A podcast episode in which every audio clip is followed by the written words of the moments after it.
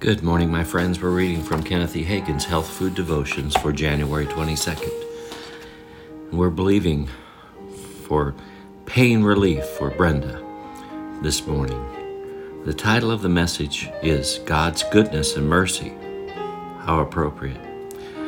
The related scripture is Psalm 107, verse 1. Oh, give thanks unto the Lord, for he is good, for his mercy endures forever. Oh, give thanks unto the Lord, for he is good, and his mercy endures forever. Oh, give thanks unto the Lord, for he is good, and his mercy endures forever. When we think about the goodness and mercy of God, we instinctively think about his goodness and mercy in remitting our sins as sinners and forgiving our sins as Christians.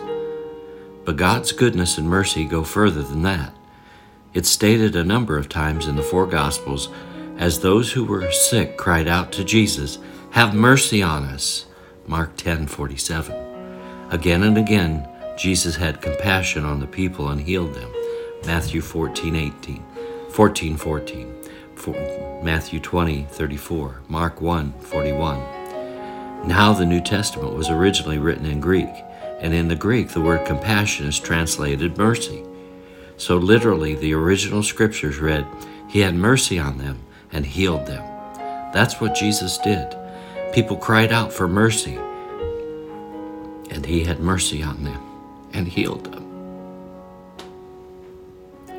I want you to think about God's goodness in healing, about His healing mercy.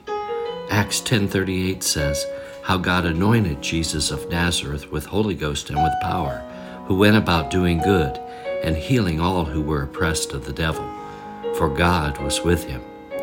What was the good that Jesus went about doing? He was healing all that were oppressed. Think about the fact that God is good, not only to save, but to heal.